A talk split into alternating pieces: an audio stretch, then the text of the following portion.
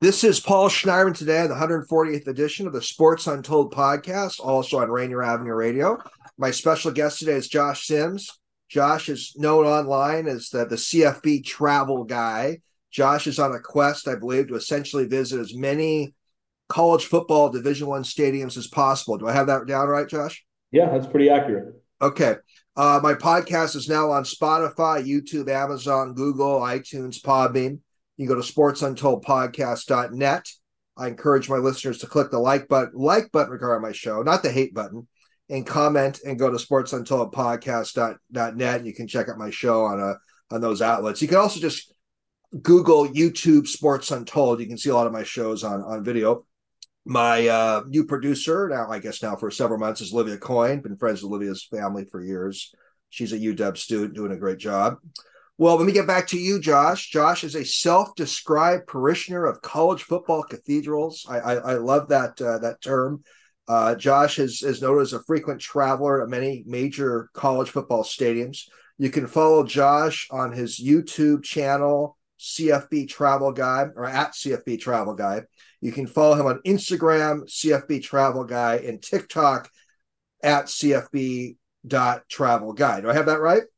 Yep, you got it. Okay. Okay. I'm mostly on Facebook and Twitter, so I'm on Instagram now and then. I but I'm not on TikTok yet, so I need to maybe uh, consider doing that to to pick yeah. up on some more. Outlets. It's really just more trying to reach that video platform, since that's so much of what I do is showing videos from games and and that sort of thing. But uh, Facebook and Twitter will be coming soon. Great, Josh. The sound's a little low. Can you can you get a little close to the mic, maybe?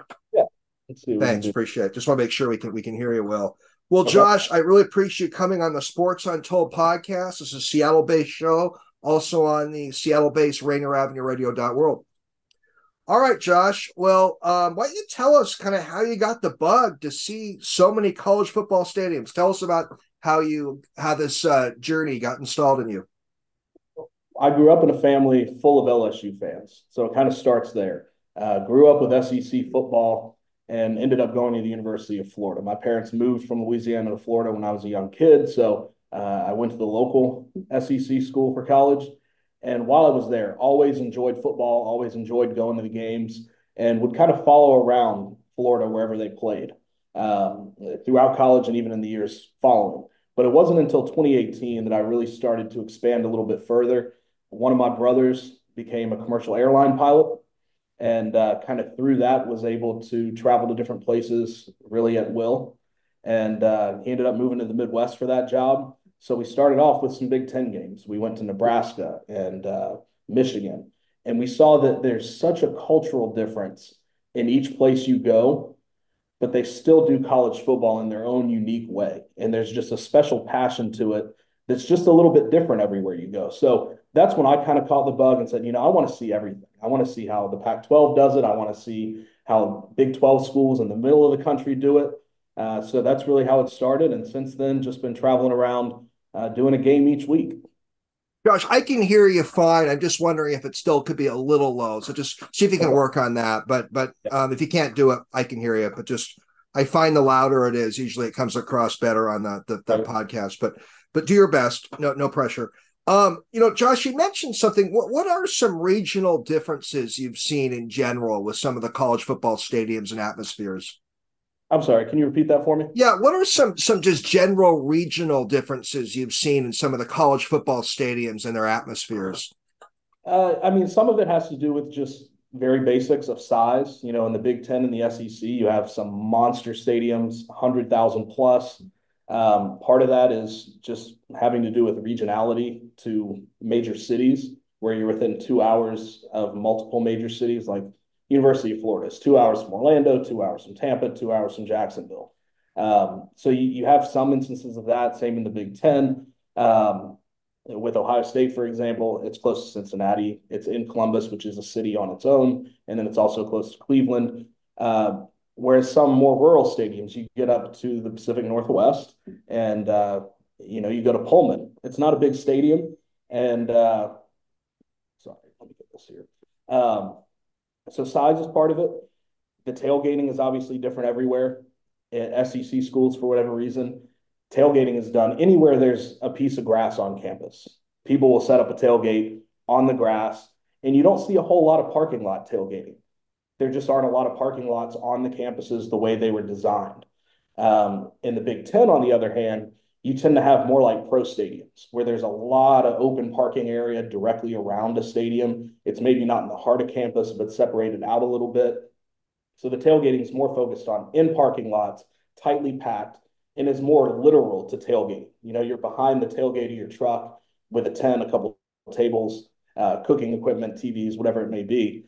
Um, so that kind of changes the landscape across the country. But as for the in-game atmospheres, every place from there's really not even a conference or regional divide so much as a school by school basis. Everybody has their own unique traditions that tend to rise out of nowhere and tend to be hilarious and funny and a lot of times very silly. Um, and those are the things that really are special to me. I went to Texas Tech this year, for example, way back in the late 80s, from my understanding, is that an announcer for one of their games said there's not really much in Lubbock besides Texas Tech University and a tortilla factory. so because of that, they started throwing tortillas at kickoff of every game and after touchdowns. So now to this day, they still sneak tortillas into the stadium and throw them into the air at kickoff and after big scores. I never knew that. That's a fun tradition. Yeah. Right. And, and, there are a lot of different things like that. And they tend to rise up out of nowhere. And you see it from the West Coast to the East. You see it, you know, in Texas. You see it even if you go up uh, into Minnesota. You know, they're just very strange, kind of peculiar traditions everywhere you go uh, that tend to have just kind of funny origins. And that's the stuff that culturally makes each school unique and special. Love it. Josh, give me one minute. I want to close this door. Okay. Just one minute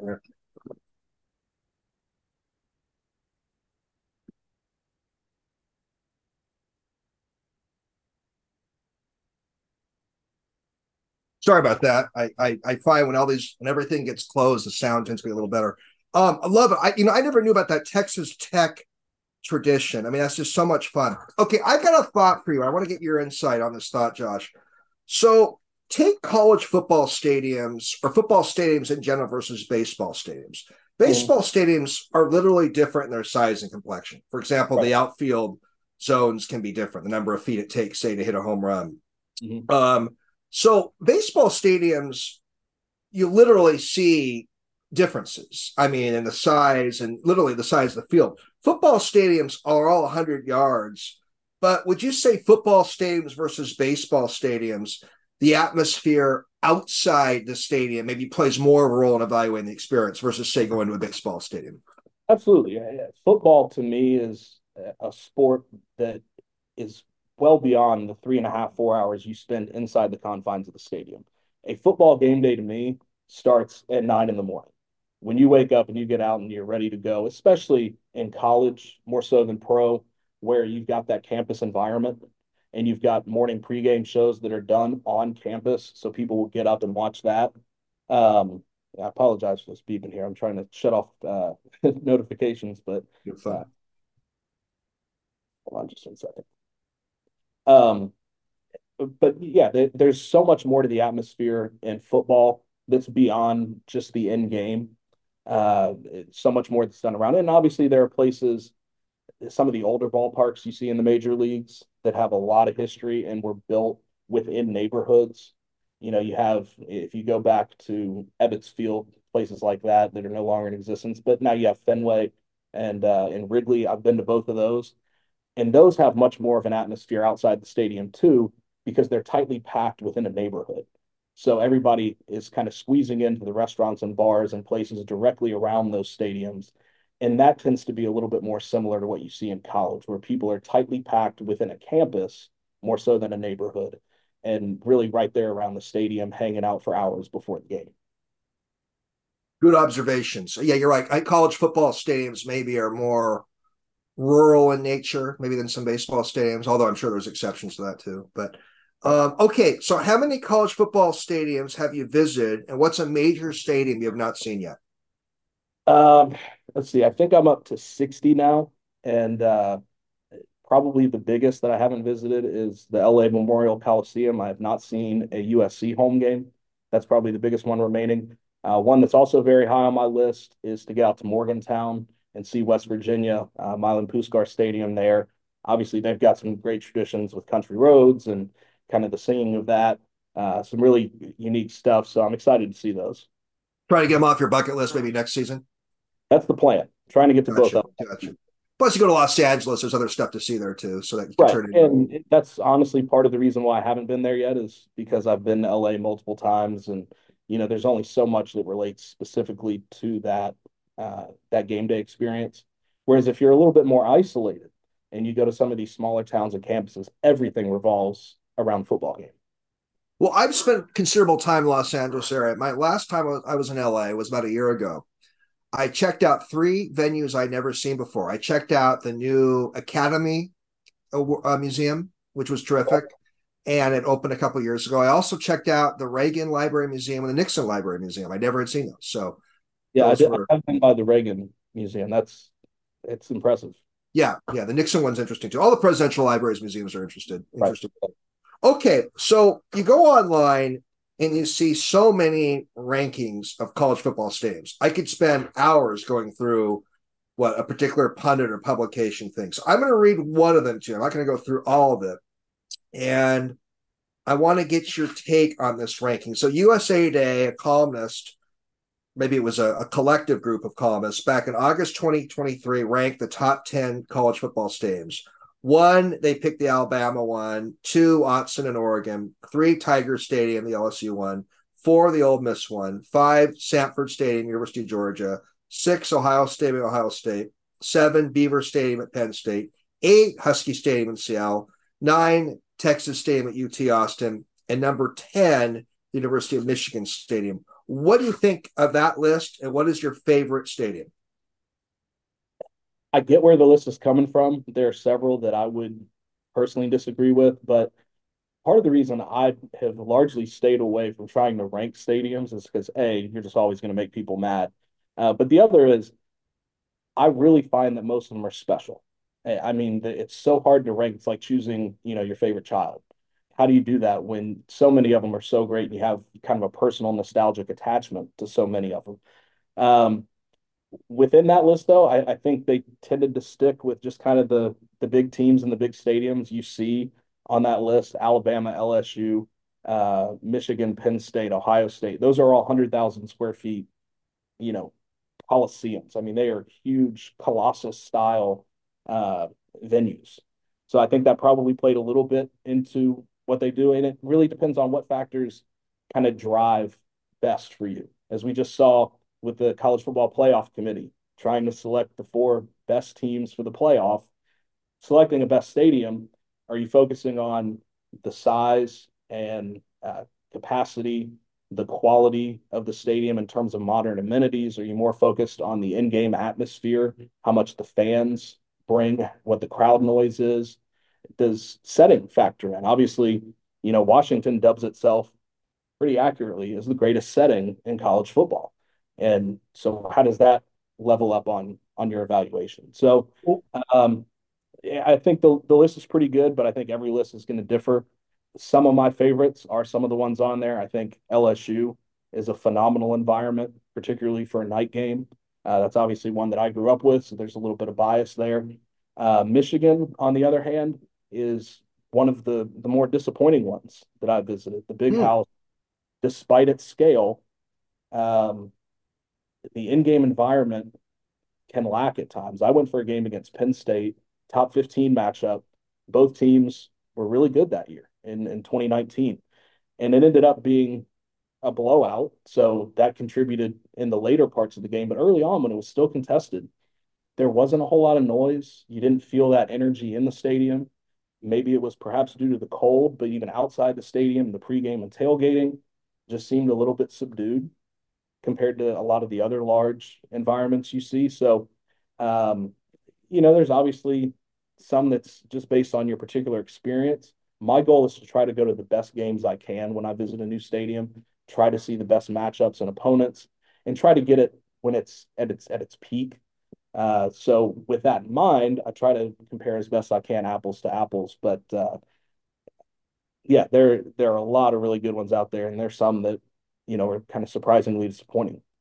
Well, another another we can call it study or ranking, I saw the most scenic stadiums, and including the most scenic stadiums are the Appalachian State Stadium, the BYU Stadium, the Colorado State Stadium. You kind of alluded to this earlier, but I right. guess the most scenic stadiums can be distinguished from the top stadiums, right? Right. And sometimes they do overlap. I mean, Husky Stadium gets loud. So that's a big factor in its favor, along with the setting. Um, App State, I haven't been to a game there, but I have seen the stadium and it's kind of tucked in and nestled into the trees. So it is gorgeous. It's a beautiful stadium. Uh, North Carolina kind of has a similar effect on its stadium. The stadium's almost sort of hidden within uh, a bunch of trees that were pre-existing that are large pine trees that are taller than the stadium. So if you're just driving around campus, you don't even really know that a stadium's there. I think that's kind of a neat setting. Uh, I haven't been to BYU yet, but I did go to Utah earlier this year. And when you're able to sit in the stands and see mountains in the background, that is very, very neat. And, uh, you know, obviously that doesn't count for it, but, you know, like we just talked about, there's so many different factors to determine what's best. I think setting is definitely one of them. Well, defining what's best in general in so many areas of life is not always easy. So, so the USA Today, this is just one pundit or a couple pundits. They picked Husky Stadium eighth out of the top 10. You know, not a bad ranking, but I may sound like a total Seattle University Washington homer right now. Don't you think eighth is a little a little low for Husky Stadium? Known as the greatest setting in college football. Is that a little low? I mean, again, that's kind of asking to rank all the ones I've been to. Um, I, I think Husky Stadium probably is somewhere in that five to ten range, based on the ones I've been to. You know, one that that list I believe left off. Um, you know, I don't have it in front of me, but I don't think it mentioned Tennessee. Neyland Stadium is a site. I mean, it sits at ground level. It's right on the Tennessee River. It kind of rises up uh, right from campus. It's huge. It's loud. It's it's a lot of fun. Has great energy to it, and also has that scenic element. Um, so that's one that I, I would put pretty high on the list. Uh, Alabama, just for the total effect of Tuscaloosa and Bryant Denny being what it is, I think is is accurately ranked near the top. Um, but yeah, Husky Stadium is is truly one of the best in the country. This year, I went and watched the, the Seahawks play Detroit at Ford Field in Detroit, and I went and watched the Huskies play Michigan State at the Michigan State Stadium in, in Lansing. And I got an observation. I, I thought the Michigan State campus I, I enjoyed. The stadium itself seemed a bit outdated, but it had its own charm to it. Is the Michigan State Stadium kind of in the middle? Is that a yeah? I, I mean, that's one that you know I wouldn't put in a top ten by any means. Uh, there are a lot of stadiums I think that uh, that are better than that one, just from a again scaling all the different pieces together. And Michigan State's a little bit unique that uh, they have kind of an entire athletic complex that's right there. Uh, so they've got the Breslin Center that's right across the street from the football stadium. They've got kind of all of their athletics in that one area of campus. And then the main part of campus where the tailgating takes place, where the band performs ahead of time, is just a, a short walk away. Um, but I think that kind of changes the atmosphere of it a little bit. I think if it were located just smack dab in the middle of campus, it may have a little bit more hubbub to it. Because if you go to East downtown East Lansing, which borders the main part of campus, it, has got a nice energy. It's got a lot of fun. For sure. But it that doesn't necessarily make its way to right outside the stadium until 45 minutes an hour before kickoff. I enjoyed the campus and atmosphere of Michigan State. I just thought the stadium was pretty middle of the road. That was my yeah. No, no, I agree. I, I think it is. Uh, the Rose Bowl is picked by. What do you think? It is it is beautiful, especially if you're there at the right time. The one time I went was for UCLA LSU to open the 2021 season, and that game I think was at four o'clock, you know, maybe five o'clock Pacific. Uh, so the sun set kind of early second half, and whatever it is about those San Gabriel Mountains that causes it, the colors of that sunset are phenomenal. Uh, one of my lasting memories of watching the Rose Bowl was when Justin Herbert was in Oregon, and I believe they were playing Wisconsin, maybe. Uh, but they had the reflective silver helmets on, and as the sun set, you could actually see the pinks and purples being reflected in the Oregon helmets. Uh, so it is a very neat setting. Comparing it to Husky Stadium, I don't think it's quite as impressive. Uh, even comparing it to Utah, I think the mountains at Utah kind of pop and stand out a little bit more. Uh, but the Rose Bowl is is one of the most picturesque for sure. No doubt. Been the Rose Bowl several times. It is it's a fun experience. What's an underrated college football stadium and experience? Um, can I give you a few? Please. So I found that generally, and this is, you know, maybe cutting too wide of a swath here, but the so-called state schools that tend to be a little bit more remote, ag focused, tend to be land grant institutions, often get overlooked and a lot of times can be the most fun.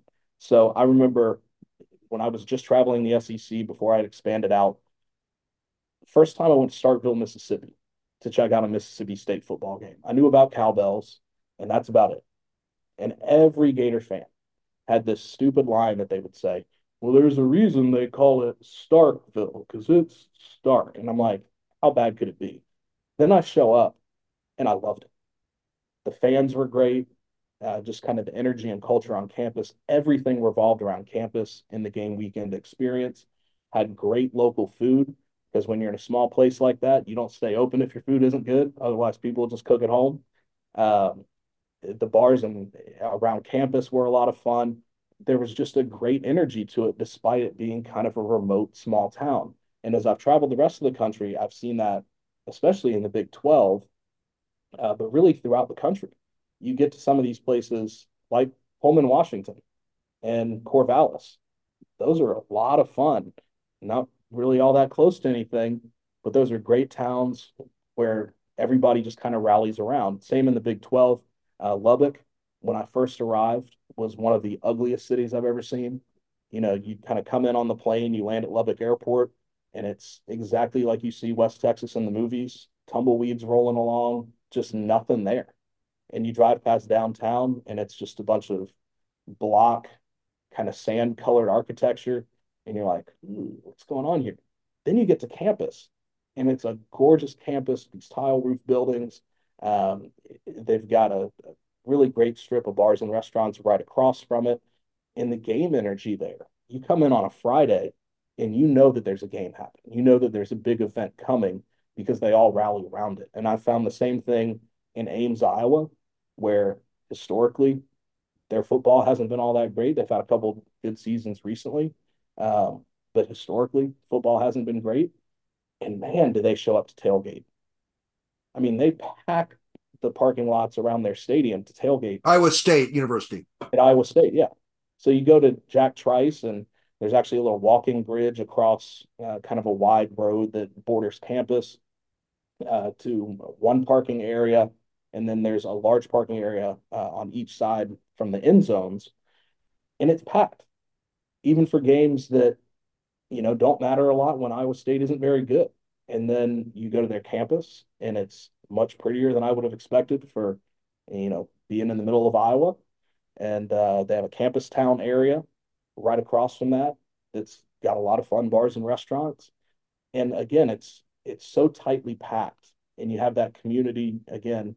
Uh, you know, if you just enjoy visiting little college dives that have been there for 50, 60 years, you tend to find them in those kind of towns, places that endure uh, in those smaller places because they don't necessarily have a ton of competition and because they develop that nostalgic feeling with the local community to the point that they really become part of that fabric.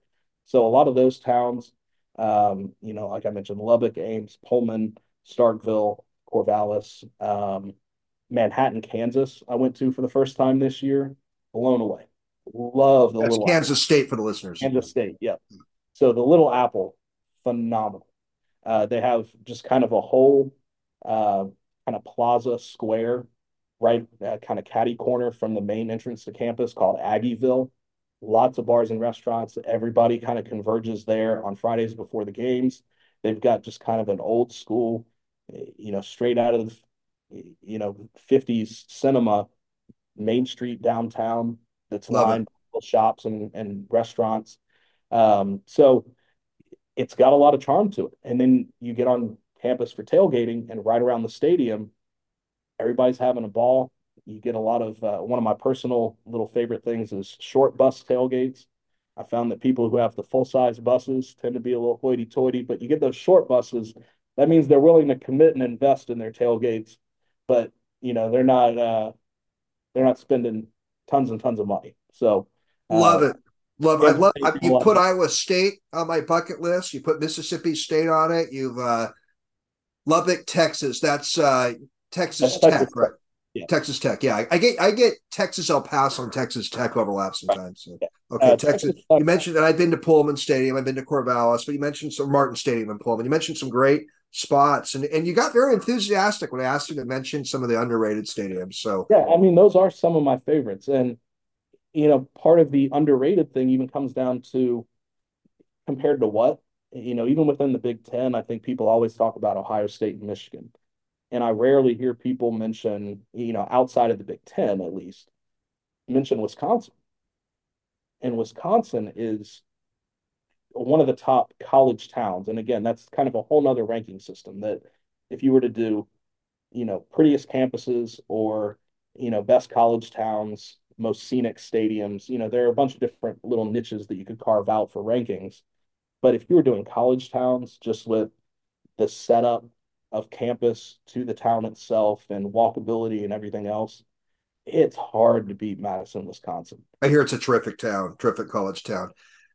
Uh, Josh, have you thought about writing a book or putting some sort of coffee table book together on the college football stadiums? I, I, I think it'd be terrific. Yeah, that's that is kind of the long term goal. Uh, something that would really just kind of be a passion project of mine, but it's so hard to put together in the fall when you're trying to maintain social media stuff. And, you know, I haven't even gotten around to doing kind of the full YouTube reviews that I plan to do uh, for each of the stadiums I've visited this year.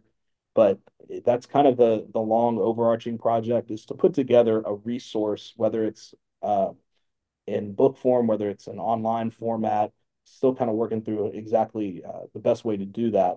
But to be able to have a searchable database where you say, hey, I want to visit um, you know, University of Kansas. Where do I go? You know, what are the places that are the campus institutions that have been there forever? Uh, you know, I want to want to make sure I hit those. Are there any just kind of kooky little traditions that they've got there? Be able to list those out, and then give details about the stadium and the environment and where the best places to tailgate are, where kind of the the hub of activity is on a game weekend. And that's a lot of stuff that really you have to search pretty hard online for. And something that I do before each game I visit, particularly ones I'm visiting for the first time, is do a lot of research. And I'm talking hours of searching through various Google links to try to piece together, you know, stuff that's still accurate, you know, because things change, especially pre-COVID. You may find a link from 2018 that mentions a spot that's no longer in existence. Um, but kind of piecing that together and then ahead of time reaching out to locals and alumni and saying, "Hey, is this stuff that I found accurate?"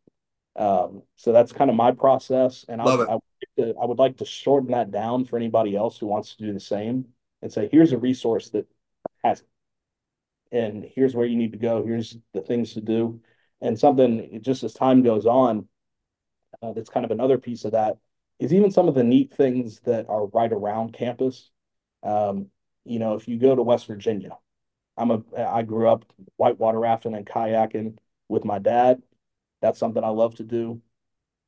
Two of the best rivers for whitewater in the eastern half of the United States are within an hour drive of West Virginia's campus. So things like that to include totally. little side trips uh, is something that I like to include. So it, it becomes very voluminous as you build that up, but it is something that I'm working on when I've gone on sports trips, I've always tried to see other parts of the the, the area that I'm traveling to. I went to Detroit this year. I checked out the Henry Ford Museum, and it. Yeah. I think that's part of the experience of going of traveling Absolutely. to sports events. Okay, I know defining the best is hard. We, you've totally convinced me of that. But what is a fun tailgating experience you've had that has stood out? Um, it is nearly impossible to beat tailgating at LSU and again, trying to strip my personal bias out of it, uh, having grown up with that. LSU tailgating is just different. Uh, it starts Thursday evening for the RVs and for those folks. And by 10 a.m. on campus, if there is a patch of grass, there will be a tailgate on it. And it will have more cooking equipment than you've ever seen outdoors, probably more than you have in your kitchen at every tailgate. And you'll see not one TV, you'll see multiple TVs at every tailgate, usually multiple generators at every tailgate because there's so much electronic equipment. I mean, people are essentially every week they build outdoor living rooms on campus. I mean, it's it's just an absurd level of of respect they have for the tailgating experience and how much they value that as part of the total game day uh, kind of hubbub. Uh, so that's really special. Ole Miss obviously has a great reputation for its tailgating, and it's well deserved. The Grove is a lot different because it is so tightly packed. They have these little narrow roadways that actually, as of recently, they've put up signs with you know names of former players and coaches to help direct people to find specific tailgates. But uh, one of the great experiences of college sports is to be on the Ole Miss campus. I think it's at I can't remember if it's 4 p.m. or 5 p.m. on Friday afternoon when they officially allow people to begin setting up on the Grove. And you have a lot of companies that are paid to set up tailgates for people. But then you also have college kids who, instead of you know having uh, working at the campus gym or having a lawn service or something like that, they make their money by setting up tailgates for people on Friday afternoon so they don't have to do it themselves. And there's this mad rush of equipment just heading to the Grove and people, you know, kind of boxing out to get their spots. Uh, that's a lot of fun to see. Love it. Love it. Um, okay. Again, I don't want to keep repeating myself, but to find the best is, is hard. But what is some food in a college football stadium you really enjoyed?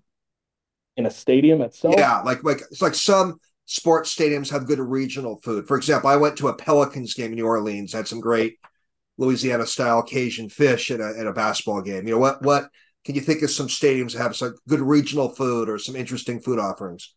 Um, it, I, I didn't have a chance to try it, but uh, I did see at Husky Stadium. There's one stand that had fish tacos that I wanted to try. That sounded fresh and uh, uh, but haven't had a chance to try that. I'm trying to think uh, stuff that's really regional and and local to places I've been.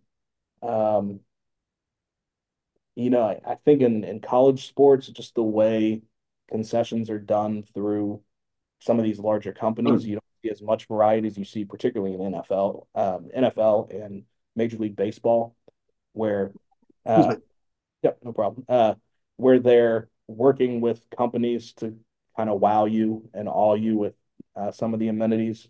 Um, yeah, that's one I would need to think about a little bit. Okay, okay, okay. And I'm I'm sure there are a few, but nothing's really coming right to mind. All right, buddy of mine, Dean. He he he's a, a good guy. He kind of comes up with the, with the cynical questions at times. He wants All to know what is the crap of stadium you visited. So, in terms of the stadium itself, like in structure and you know what it is among the Power Five, at least, it's got to be Kansas. Um, that stadium is very very old and has not been kept up especially well. It's the only place I've been where they have porta potties inside the stadium along the common. Oh wow! Because the bathroom plumbing isn't always reliable, and even when oh. it is, the bathrooms are so small in terms of capacity that during halftime it just doesn't have enough to support everyone. So uh, that one's in rough shape. But to their credit, now that they've had a couple good years here in a row, they've been able to raise the funds. They're kind of creating a new, what they're calling, I think, a front door to the University of Kansas that's on that side of campus. And uh, as part of that, I believe it's a 40 million or so uh, dollar renovation of the stadium that I think will really bring it up to modern standards, which is well deserved because the natural setting of it is actually very neat. It has uh, it's kind of built on the edge of a hill and is kind of an old style horseshoe shape, and the open end goes up this hill to a big Carillon tower, uh, kind of the famous Kansas campus bell tower is right there.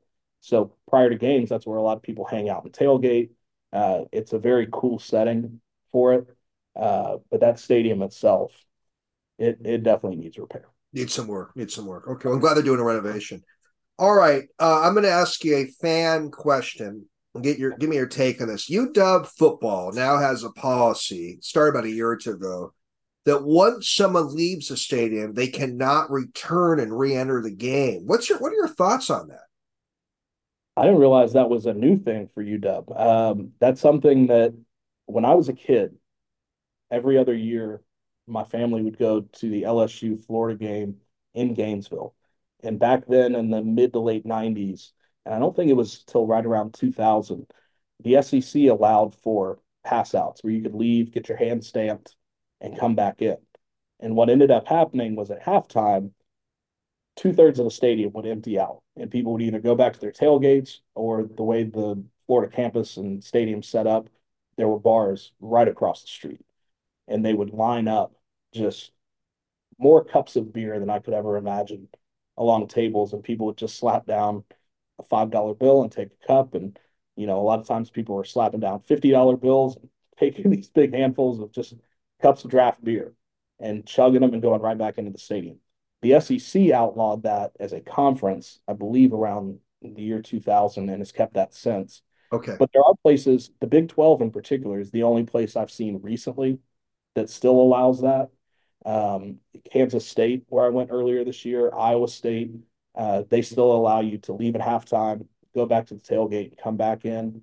So I didn't realize that was still something uh, in the Pac-12. Actually, I take that back. Washington State also allowed that. Um, so I think personally, as somebody who just enjoys the revelry of college football and likes to have a drink or two here and then here and there, I don't see an issue with it as long as you know things don't get totally out of hand and there aren't issues with fights in the stands and things like that. But I think at some point you got to trust adults to be responsible, and uh, I would personally welcome a little bit more freedom for people to leave and come back during games. I would too. Somebody affiliated with very close to University of Washington Athletic Department when we when I talked to him about this issue, he said that at Husky Stadium they had a concern that the stadium would really clear out during the third quarter. It'd be make it would go down by a third or even a half. And so right. I think part of it is they want to keep fans in. They also want to sell more concessions. Let's be right. realistic. But um, I, I, think people should be able to re-enter and leave a stadium if they want, maybe with some some restrictions within that. But that's my opinion. Right. But okay. Um, can you mention a funny or goofy moment you have had in your travels to college football stadiums? Just a funny moment or two, something that just happened that was just kind of kind of cracked you up. Um, one that kind of comes to mind when I was at the Florida LSU game.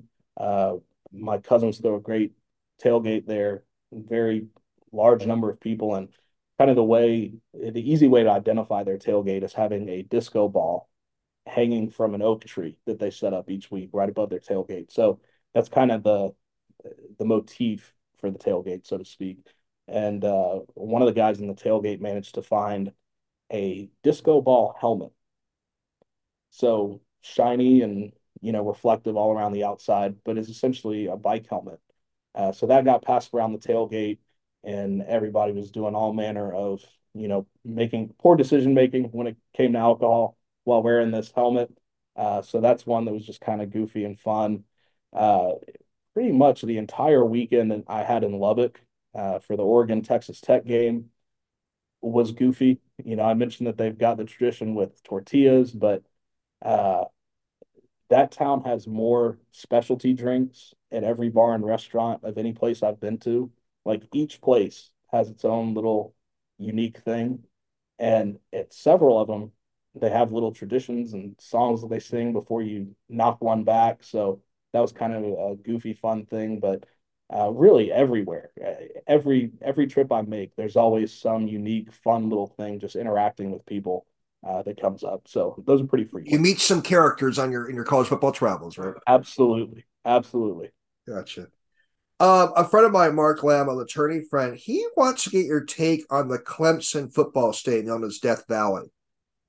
I'm a big fan of it. Um, I've only been there once, and it was for a Thursday night game against Georgia Tech. Uh, I think that was 2019. Trevor Lawrence was back. They were reigning national champions, and uh, it, it's one of those. Eh, kind of what I tell people is what separates the top venues in college football from the majority is whether or not you feel that excitement and energy the moment you step on campus. There is a palpable feel at some of the top venues that you get that you just don't feel everywhere. Clemson has that.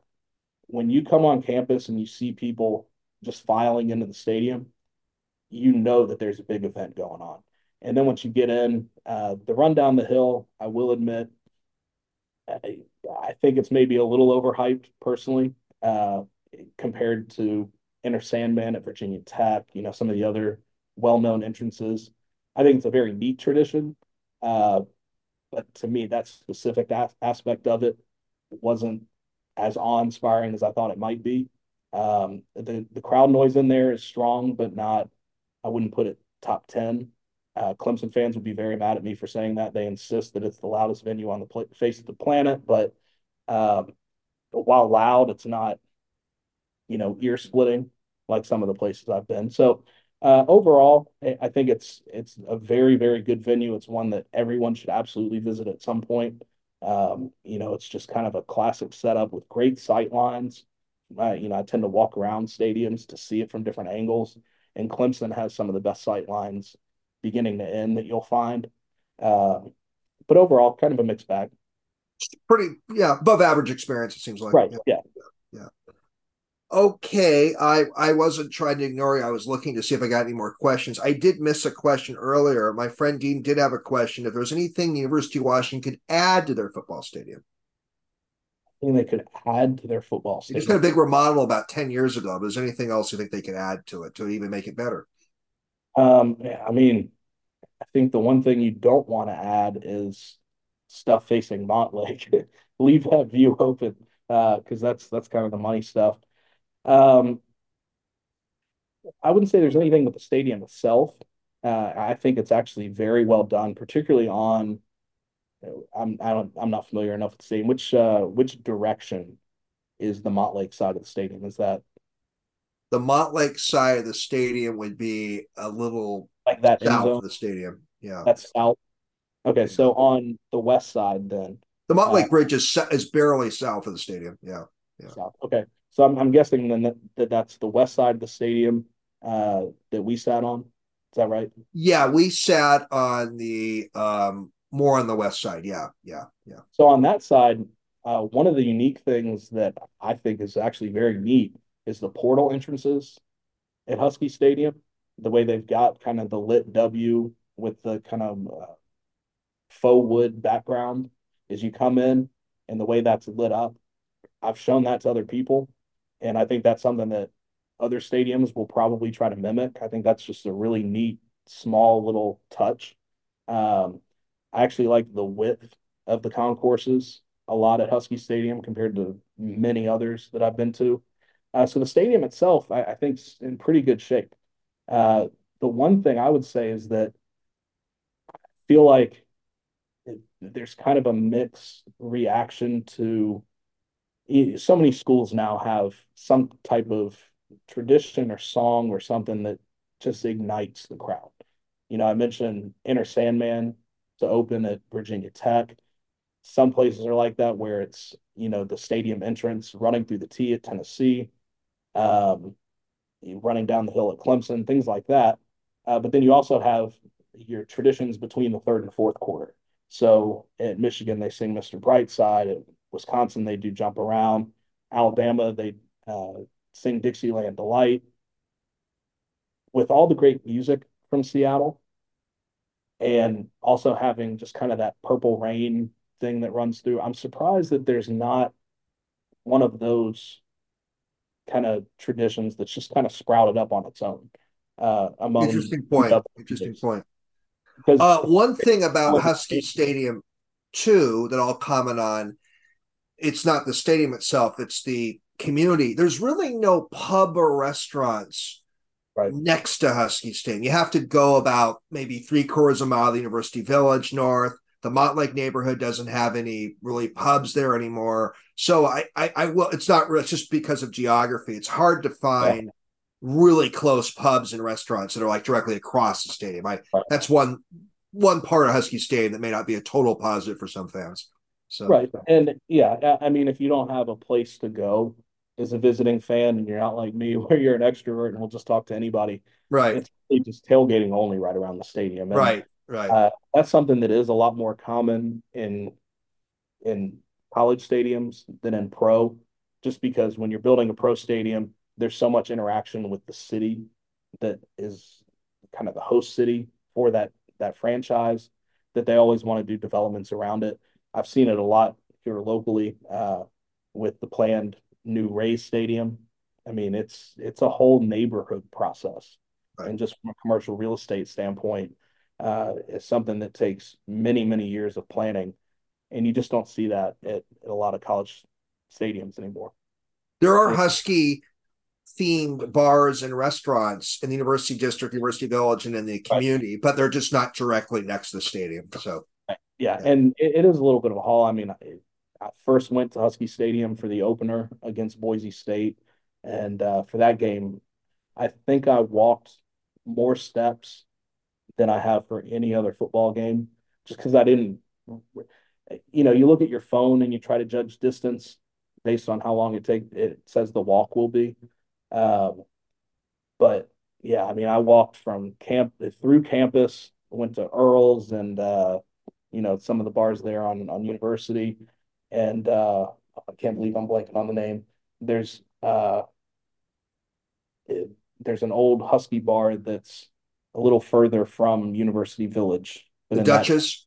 That, Duchess. Yeah, that's fun. That's fun. Love that place. But I that's a great place. That's a great bar and I, my high school, Roosevelt High School in Seattle, has a Roosevelt High School theme there too. So oh, that's, oh, really? a, that's a great place. Yeah.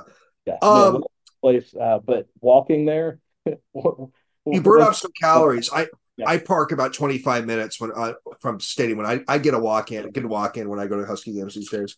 Okay, I'm going to read something to you. I want to get your take on this.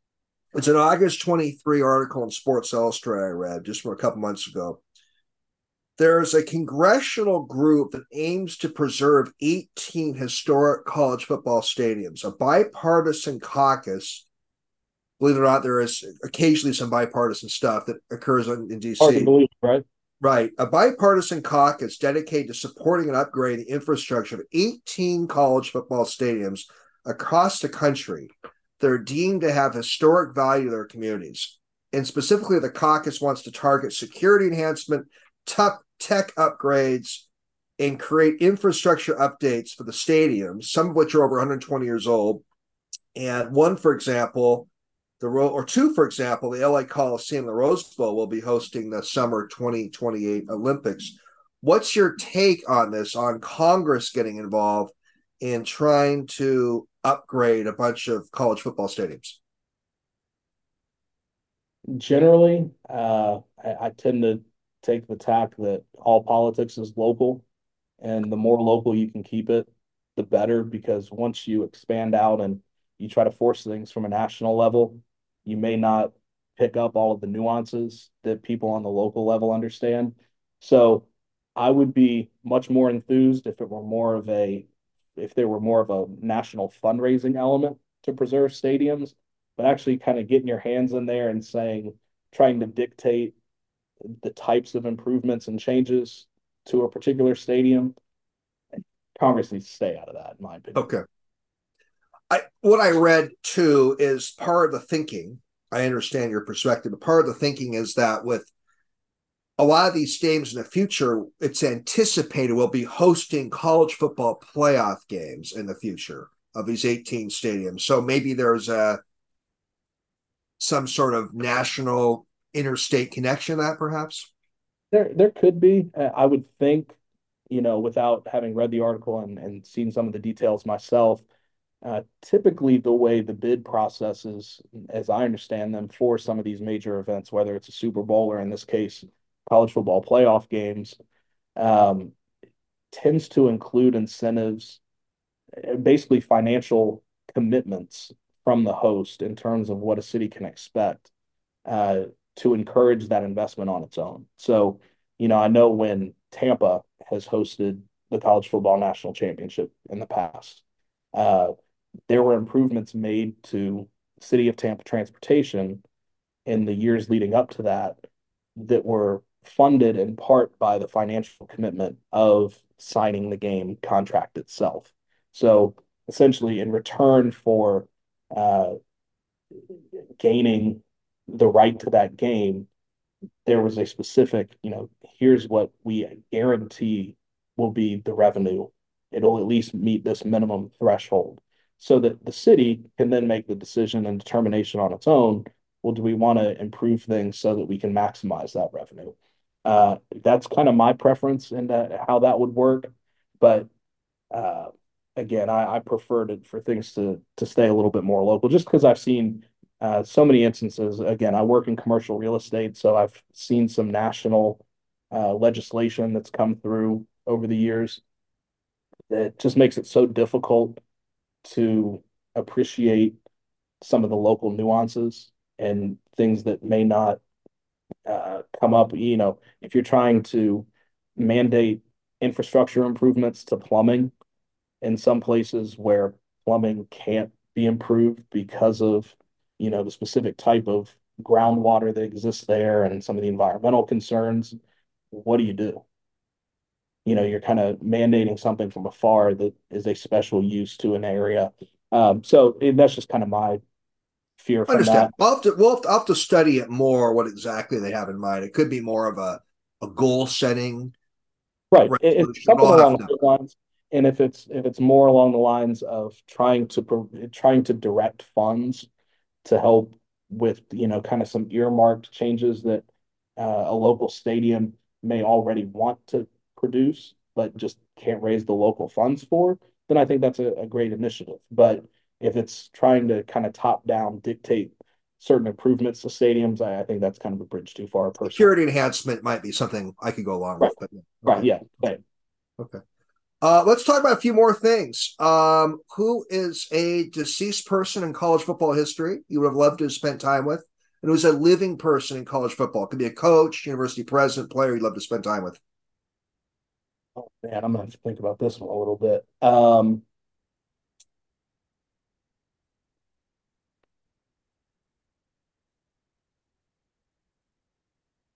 living somebody that uh, well actually let's start with deceased uh, a little bit more recently deceased but i would love to just spend an evening dinner and drinks with mike leach uh, just such a character such a unique perspective on uh, the sport itself but then also just topics at large i mean i feel like that's somebody that i could sit down with and talk to for hours and never even get around to talking about football which is kind of unique among somebody you're picking. He was a unique guy for sure. Yeah. Really was. Uh, yeah. So that's one. Um, in terms of living, uh, wow, there, there are a ton. Um, Nick again, Saban. I, I, don't know. Is there someone? I'm just throwing some names. I, have actually met Saban briefly, and I'm not. I'm not sure he'd be the, okay. uh, the guy to choose. Um, I think somebody um, I mean, it's kind of odd that I'm picking somebody who's so close to Mike Leach in a lot of ways. Uh, but Dana Holgorsen would be somebody that I would be interested to just sit down with, in part just because I'm fascinated by uh, kind of the X's and O's offense of the air raid system and kind of tell the listeners more about him. Uh, so Daniel Hol- Holgorsen has been the head coach at uh, West Virginia and it was just recently fired from Houston, but was an offensive coordinator going back uh, at Oklahoma and at Oklahoma State, uh, but kind of comes from the Hal Mumme tree of the air raid offense. So Hal Mumme, Mike Leach, Dane Holgorsen, some of those guys were uh, really kind of the first ones at the University of Kentucky with Tim Couch back in the early 2000s. So part of it is just me being a teenager at that time and being fascinated with those changes uh, to the way college football was played.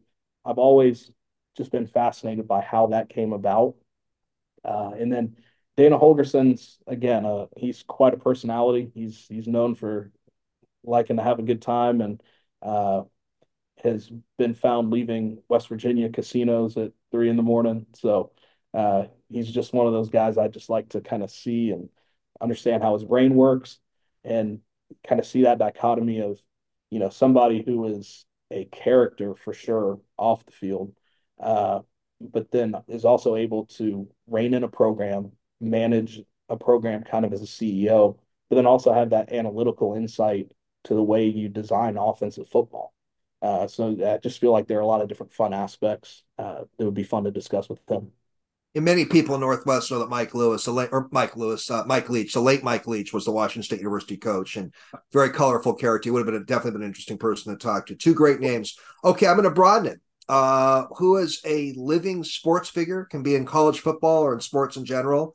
You love to spend time with. Who's a deceased person in sports history? I asked this question all my guests pretty much since late 2019. You love to spend time with it would you know they say you should never meet your heroes but just again being the age i am and having grown up with it living just the immediate answer has to be michael jordan for me. Uh, to me he is just the ultimate competitor ultimate sportsman uh, not just from a talent perspective but just his his outlook on competition. He refuse i mean he hates losing so much more than he enjoys winning. Just kind of understanding that mindset and mentality and uh, being able to ask him about so many things that I watched on TV as as a kid and just little moments. I, I think he would be fascinating to talk to. Although, like many of the greats, uh, I hear he's kind of an asshole. So maybe that would backfire on me. Heard that but too. Yeah, yeah. willing to take that risk. Um, yeah. And then historically, um, again, I mean, it just sounds so cliche. I I want to find, you know, there's some other lesser known, but just in terms of life experience and everything else, uh, Muhammad Ali is just such a fascinating character. And obviously, uh, you know, there's everything he had in the political realm, in the sports world, you know, even with his religious faith and changing his name and uh, just kind of his upbringing. I think he's just a fascinating character that uh, would be worthy of it. But uh, if you're looking to go maybe a little bit more. Uh, there's some other guys that are a little bit more off the radar that I would be be fascinated to meet as well. Well, several guests have mentioned Jordan as a living sports figure, love to spend time with, and quite a few have mentioned Ali as a deceased sports figure. So those are uh, those are, yeah, are and great. that's why I said uh, I kind of feel bad because they're so common and seem kind of cliche, but I think part of the reason they are so common is because they are fascinating figures. For sure. You know, it's I get great answers to those questions. One of my guests, a local Seattle basketball coach who's been a radio guy, Rick Turner, he answered Oscar Pistorius as a living sports figure, a South African track yeah. star, yeah. had that murder conviction. Yeah, murder. So I get some wonderful answers to that question. So yeah, I mean, OJ Simpson is actually one that came to mind when you first asked the question, just because of the same same issues. Just one. he'd be he would be very interesting. There's no doubt about it. Yeah, no doubt about it. Um, okay, well, I got a couple more questions. I'll let you go. Did Florida State get screwed?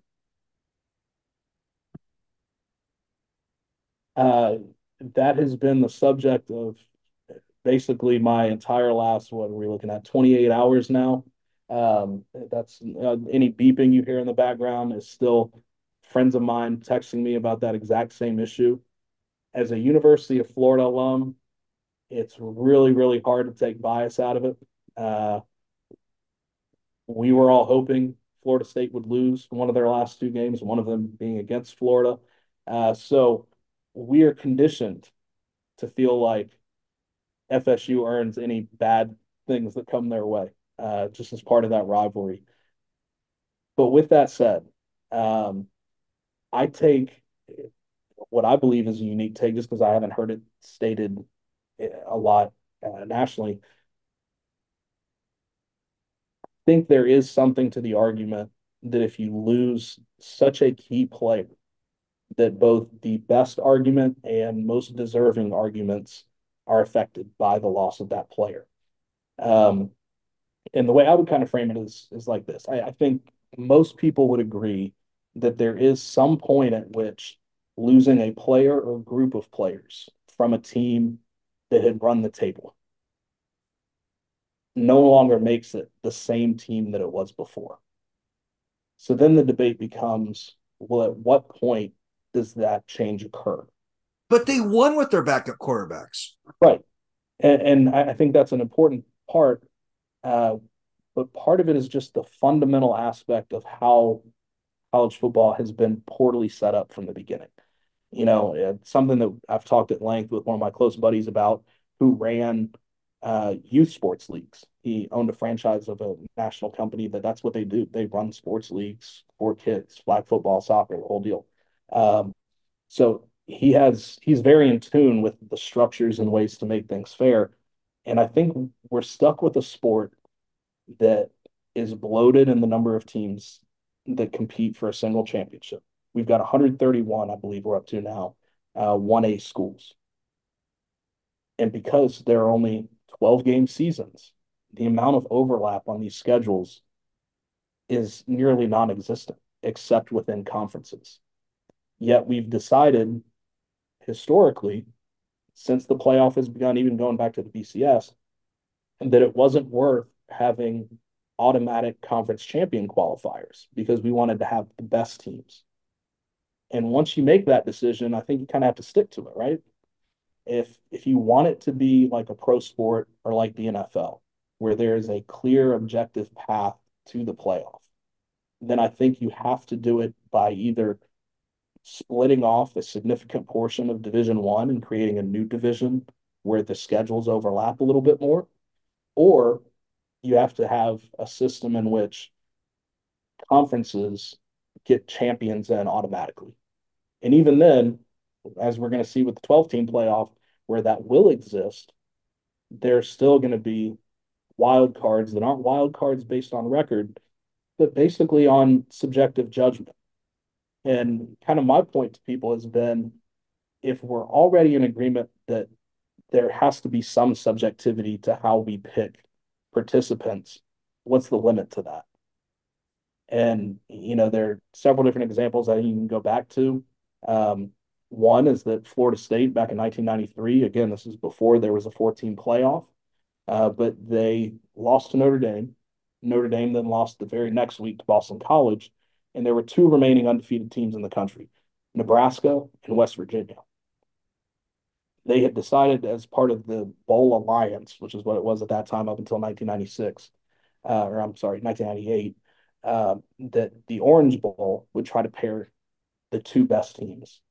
And they chose Nebraska and Florida State over an undefeated West Virginia Big East champion.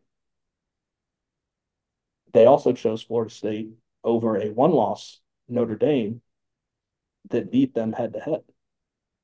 So it is kind of interesting to see kind of that mirrored uh, circumstance going the opposite way for them this time. Um, and then I, I think you have to bring in the question if what's the real from a rules standpoint what's the difference between power five and group of five so in 2017 ucf went undefeated ran the table had i believe two power five wins but the rest of their schedule uh, was either their in conference uh, AAC opponents, and then I think they had two other, or maybe just one other uh, non conference opponent. They ran the table, won their conference championship game, ended up beating Auburn in the Sugar Bowl, but they were left out.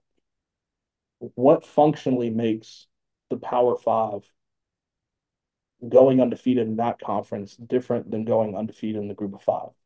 It's really just kind of an arbitrary measure of how we determine strength of schedule, right? Like there are some objective measures you can look at on paper. That UCF team in 2017 had a strength of schedule in the mid 50s, almost identical to what Florida State's is this year.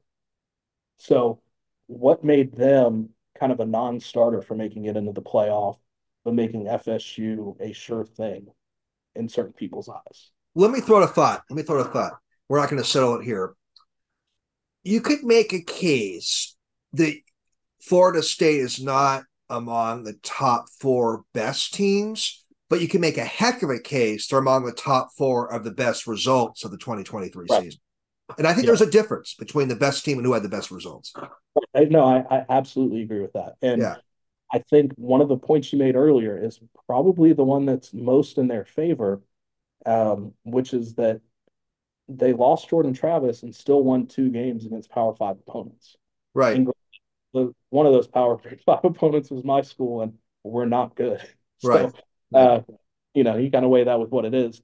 And, you know, was playing Louisville the same as Alabama playing Georgia? Obviously not, but it's still a 10 win team. Again, in this kind of mythical delineation we've come up with of power and non power conferences. So that win has to count for something. So I, I think FSU has a lot of a lot of things going their way. I, I guess the way I view it overall is that we've we've been in this flawed system for a long time, and we've known exactly what those flaws were.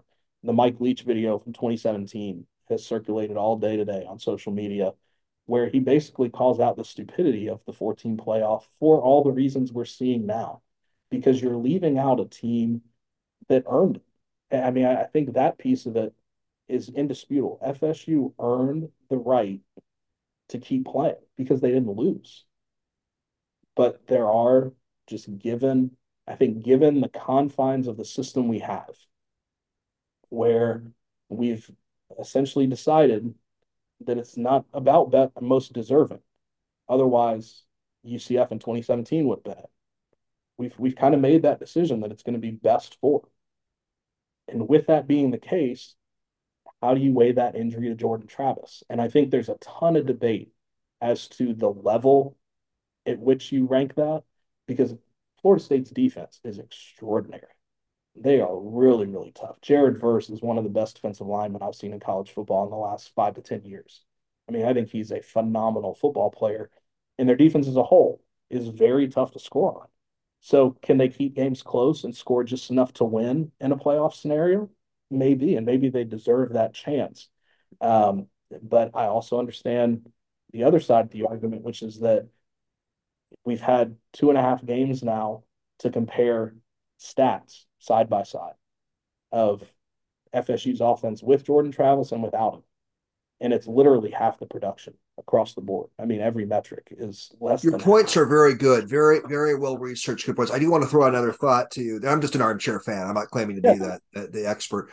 Same here. Yeah, I just... think Washington, Michigan, and Florida State had had and have excellent cases to be in the top four. I think the controversy should have been whether to pick Texas or Alabama because Alabama won the SEC, but Texas beat Alabama. To me, I thought that would be the controversy um, when I woke up Sunday morning. I thought that that was going to be the big struggle. Do they pick Alabama or uh, Texas? And to me, that would be a really close call. Right. And uh, I agree. I mean, I kind of foresaw all three going in some of what some of what I don't think the committee necessarily thought through a hundred percent. Um, but part of the reason I thought, even before they announced who was four and five, as soon as they announced Texas at three, I knew Alabama was four, and they had left Florida State. Yeah, because if if Florida State had been kept in, then they would have been ranked ahead of Texas, and it would have been exactly what you said. It would, gotcha. would have discussion between Texas and Alabama. So clearly, they decided that head to head mattered more. Um, which, again, if you're trying to do logical consistency, if head to head matters that much, then isn't winning every game you play head to head more important than losing a game? So shouldn't FSU still be ahead of Texas? So I think there's kind of uh, some circular logic that they use. A lot same, there, a lot there. Same with Georgia being ranked sixth if you really think that Florida State has suffered by losing Jordan Travis enough that they're no longer one of the four best teams, can you really make an argument that they're one of the five best teams ahead of Georgia? I mean, lot Georgia, there, lot there. Georgia was. We got to wrap in a wrap up in a minute, Josh. Um, favorite sports movie? Oh, uh, this one's going to be probably a little off the wall. White men can't jump. Fun, fun, fun. Like the luck of the Irish. Only I'm not Irish. You figure it out. Fun one, fun one. Uh, what's in the future for Josh Sims? Uh, well, the immediate future is getting back to work and a little less travel. I do have one last game that I plan to attend. Uh, Army Navy is just such a special game, so I'm going to do that. Great. This weekend, I may try to get to a bowl game or two. We'll see. Neutral sites aren't really don't really get me going the way the campus sites do. Uh, but then it's it's back to the grind of working and trying to make enough money so that I can do this again next year. Josh, love it. Thanks for for uh, a great hour and change here, and uh, that's you and I stay in touch. Thanks for coming on Sports right, Thanks so much, Paul. I really appreciate the invite.